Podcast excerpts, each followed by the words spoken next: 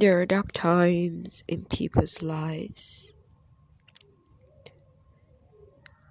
There are times where people just have this dark experiences where they are all alone with their thoughts consuming them, feeling depressed, feeling anxious, feeling angry, and they just cannot explain exactly what is happening.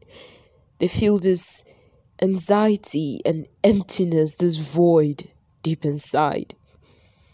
And the crave to talk to someone comes in, but when you look to the left, you look to the right, there is no one to talk to. And then you begin to hate yourself. Begin to feel like you are a bad person or there is something wrong with you. Some some some at some point are not able to bear it and they end up committing suicide yeah, people call them cowards, but it's not easy, especially when you have no one to talk to. Especially when you do not trust in God. Or especially when you feel that, okay, God has left you, or God has abandoned you, or this kind matter self waiting how I even talk to God about time for. After all, He knows what is happening to me. After all, He sees everything, so why is He allowing it to happen to me? Yes, there are times like that. There are days like that. We all pass through those moments, those times, those dark times. The truth of the matter is, you will lose it. You will question. But the whole point is you discovering that inner voice. You rediscovering yourself, you rebranding yourself, and you say no to those feelings that are weighing you down. You know why?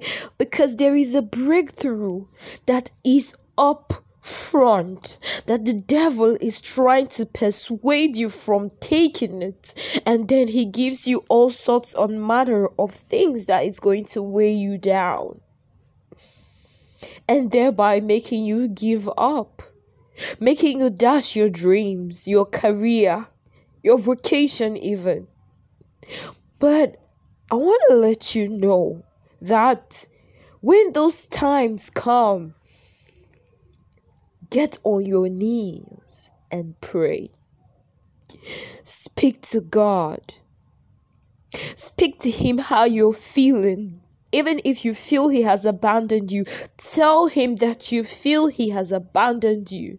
Tell Him that you feel He's not listening to you. Pour out your rage, pour out your anger, pour out how you're feeling to Him. And then you go to sleep. and then see what happens next. Is your girl Udi. Keep listening to Moments with Udi and stay tuned to my podcast. Every day is a blessing. Every day is a new message. Every day is a new beginning. You only know now, you do not know the next moment. So, help yourself to be brave